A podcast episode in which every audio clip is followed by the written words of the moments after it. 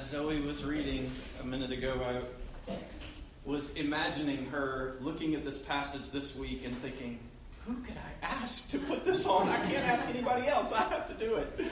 Oh, thank you, Zoe. Today we wrap up a story we've been listening to since the very beginning of the summer. And it's been an epic one, covering decades in the history of Israel, some of Israel's most important figures Samuel, Saul, and David along with a cast of smaller key characters Hannah, the barren woman who receives a child, and Eli, the failed priest and the failed father with his evil sons. And we've encountered in 1 Samuel some of the most memorable events in Israel's history. The time when the Ark of God was captured by the Philistines, placed in the temple of their god Dagon only to frighten them into playing this game of hot potato with the Ark of God until they finally send it back to Israel with two cows, a wagon, and offerings of gold. Please get out of here. Then, of course, there's the story of David's defeat of Goliath. The shepherd boy with no armor overcomes the massive Goliath with his slingshot and a stone. Are these not the world's best stories? But despite all the moments that 1 Samuel feels like a story about victory, its ending is an unmistakable tragedy. If you read or watch movies mostly for mind candy, entertainment value, this is those one, the, one of those endings that's going to leave you wanting, desperate for something different. If you have a Bible, I hope you'll open it to 1 Samuel chapter 31. We're going to spend most of our time in this last chapter, and at the end, we'll pull in some of what we heard from 1 Samuel chapter 30. 1 Samuel chapter 31, verse 1, it begins Now the Philistines fought against Israel, and the men of Israel fled before the Philistines and fell slain on Mount Gilboa final chapter begins with this bang. We're in the midst of a battle. Israel is under assault by the Philistines, and the Israelites are fleeing and falling. The dead are piling up quickly on the slopes of Mount Gilboa. Verse 2 the camera lens focuses in on the king, Saul, and his three warrior sons. They're the only ones left. And the Philistine army has surrounded them first take out the sons. Again in verse 3, the camera zooms in closer. Only King Saul and his armor bearer have survived. Saul is wounded by an arrow, and this is ironic because Saul is from the tribe of Benjamin. And Benjamin is a tribe renowned for their use of bows and slings. We're told this in 1 Chronicles chapter 12. They were bowmen and could shoot arrows and sling stones with either the right or the left hand. They were Benjamites, Saul's kinsmen. Saul is brought down by his own tribe's specialty weapon. It's a dark irony. You know, last week we listened to a passage in which Saul again refused to repent for ignoring God. In fact, he traveled deeper into his defiance. And having rejected God repeatedly throughout his life, we then heard this dreadful news God had become Saul's enemy. This might be surprising on one level that God would do this sort of thing, that he would become a person's enemy. But it's consistent throughout the Bible. If you make a habit of blatantly rejecting God, He will reject you. This is throughout Scripture. He'll turn and he will become your enemy. So, here at the end of Saul's rebellious life, it's as if some invisible, ironic hand has directed an arrow to this specific target Saul. It's as if the words of Psalm 7 apply directly to Saul. If a man does not repent, David says in Psalm 7, God will whet his sword. He has bent and readied his bow. He has prepared for him deadly weapons, making his arrows fiery shafts. You wonder if David was thinking of Saul as he wrote this song.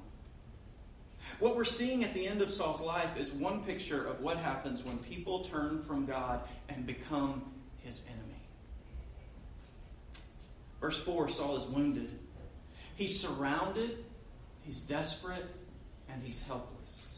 He can see the Philistines moving in for the kill, and he's overwhelmed with fear. One of the ancient Hebrew manuscripts literally says this He writhed greatly in fear. Or it could be translated, He quaked with fear.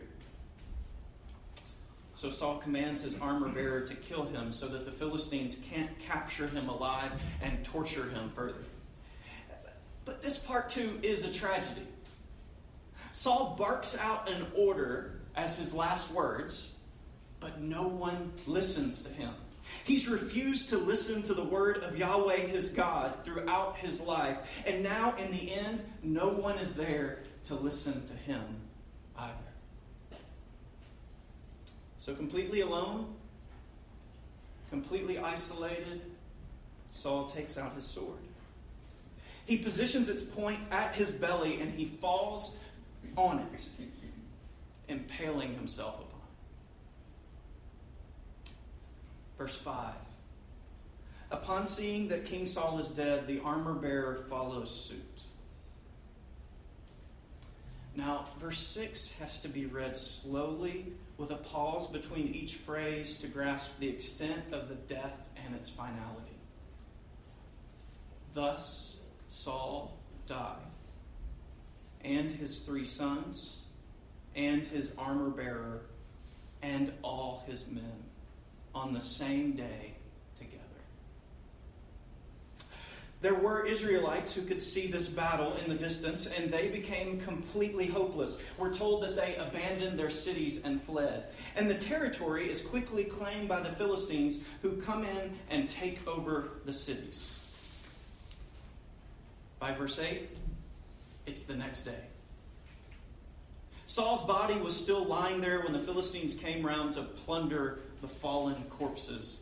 And the description here is gruesome and devastating. Normally, protecting a fallen warrior was this essential demand of honor in battle. And protecting the body of the king would have been the highest priority.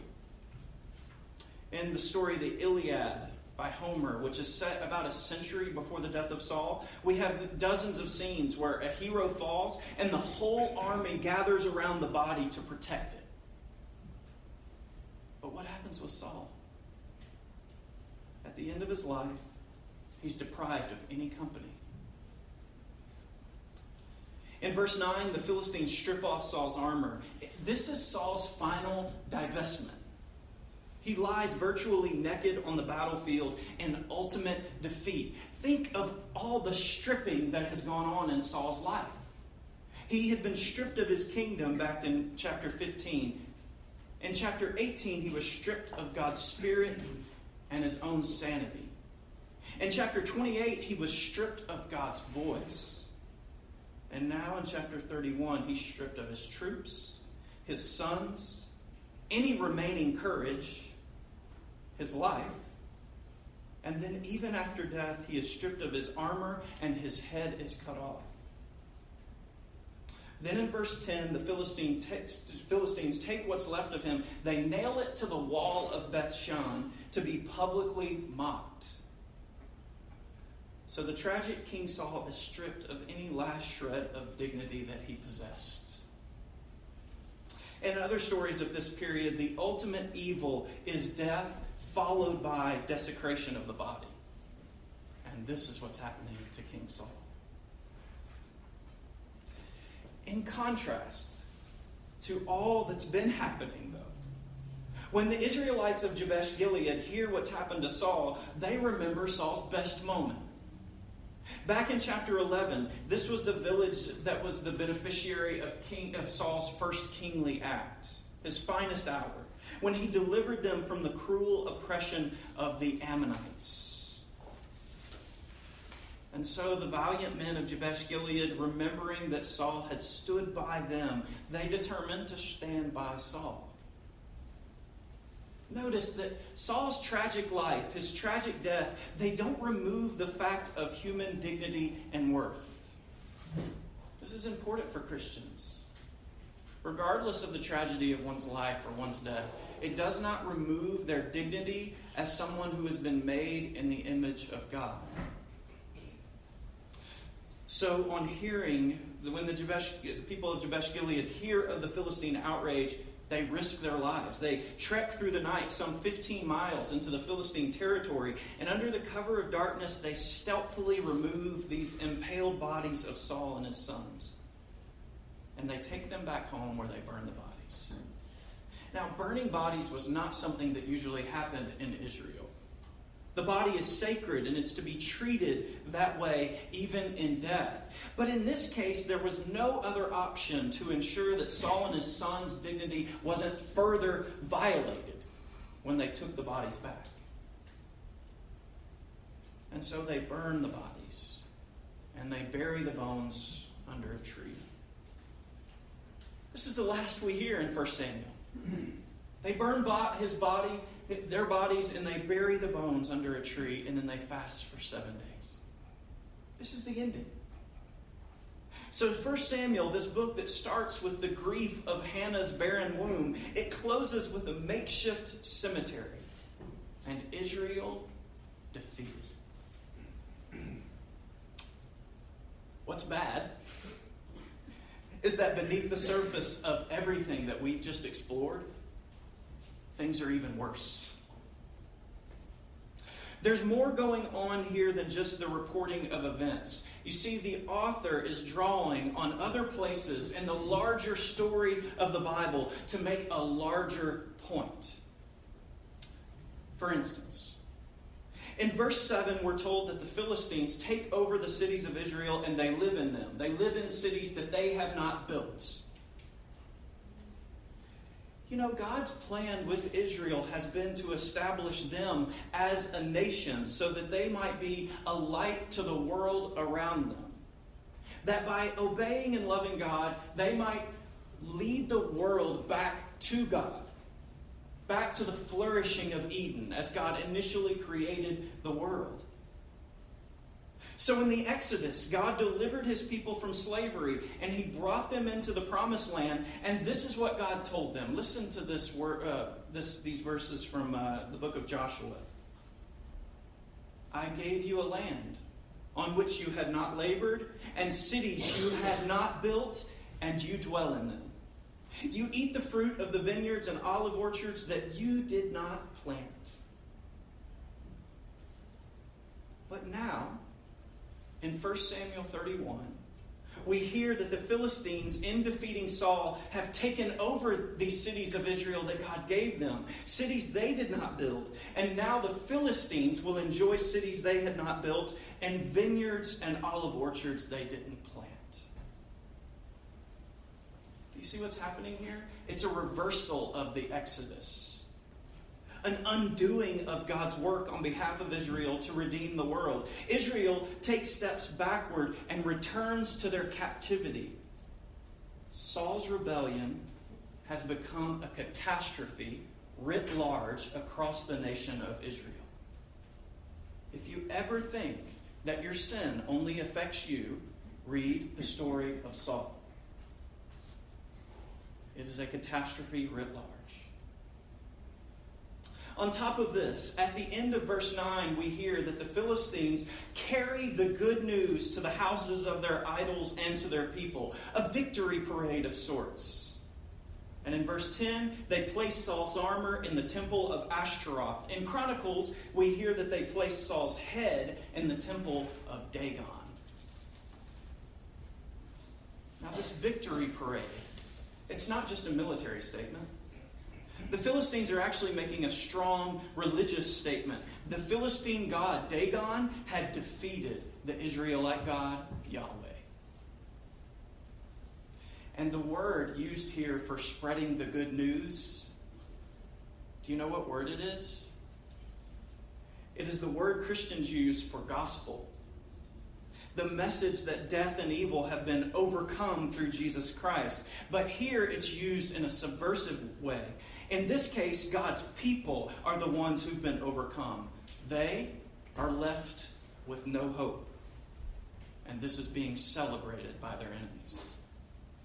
This is Dagon's, in a riff off of a children's book, this is Dagon's exceptional, excellent, very good day, but it is Israel's terrible, horrible, no good, very bad day.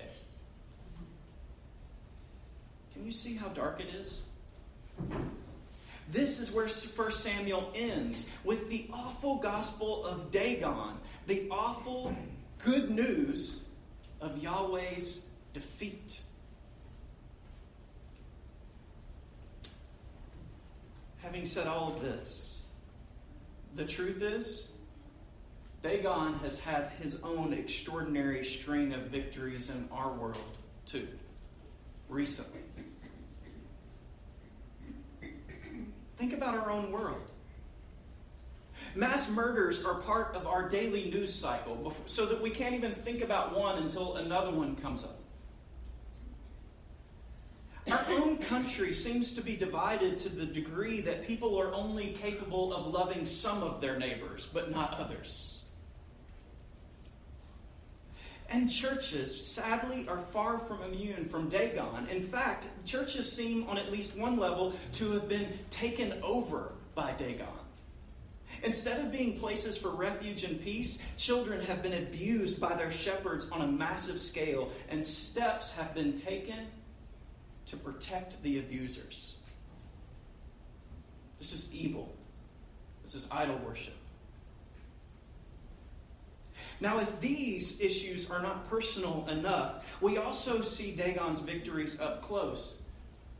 Think about the cruel process of death among our own people and our own families. Dagon in death seeks our despair our despair of life, our despair of hope. But it's not only this. In our families, even in marriages among us, Dagon has divided and torn by one form of evil or another. The church has forgotten what marriage is. Dagon is at work. Dagon has gained ground. We all know Christians who have become like Saul, who have ceased to listen and are being defeated by Dagon. Some of you are experiencing Dagon's work in your own life, hardening yourself to God and to his voice. There are many moments when, from all we can see and feel, it's as if Dagon has won and Yahweh has been defeated. But the good news of Dagon is always short lived. While Saul is being killed, David is earning his kingship by caring for the weary and the downtrodden, giving gifts to those who don't deserve them. Saying that even if you don't deserve them, there is enough for you. In the next pages of the Bible, David becomes king.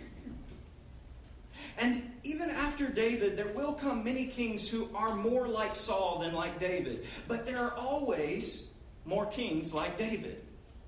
Kings like Hezekiah and Josiah who lead the nation of Israel back to their God. Also, like I mentioned earlier, this isn't the first time we've seen the temple of Dagon in this story. The last time we saw it, the Philistines believed they had defeated Yahweh, and they placed him at the feet of Dagon. But when they returned the next morning, Dagon was fallen over, lying at the feet of the ark. And the next morning, once again, he had fallen, only this time his hands and his head were cut off. You see, even then, the battle appeared to belong to Dagon and the Philistines. But what looked like Yahweh's defeat was, in fact, his invasion of the Philistines. Yahweh was defeating them from within. This is the pattern that God uses over and over in Scripture. If you study the story of Samson, Samson is brought into Philistine territory and he looks like he's been taken captive, but instead, the Philistines are defeated from within.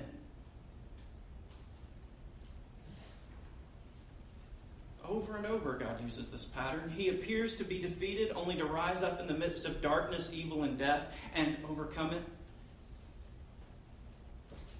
This book of 1 Samuel is ultimately about a last David who appeared to be just another victim of the world's evil. He looked powerless under the world the weight of the world's evil, but instead, in the moment he appeared the most defeated, lying lifeless in a tomb, he was achieving the greatest victory.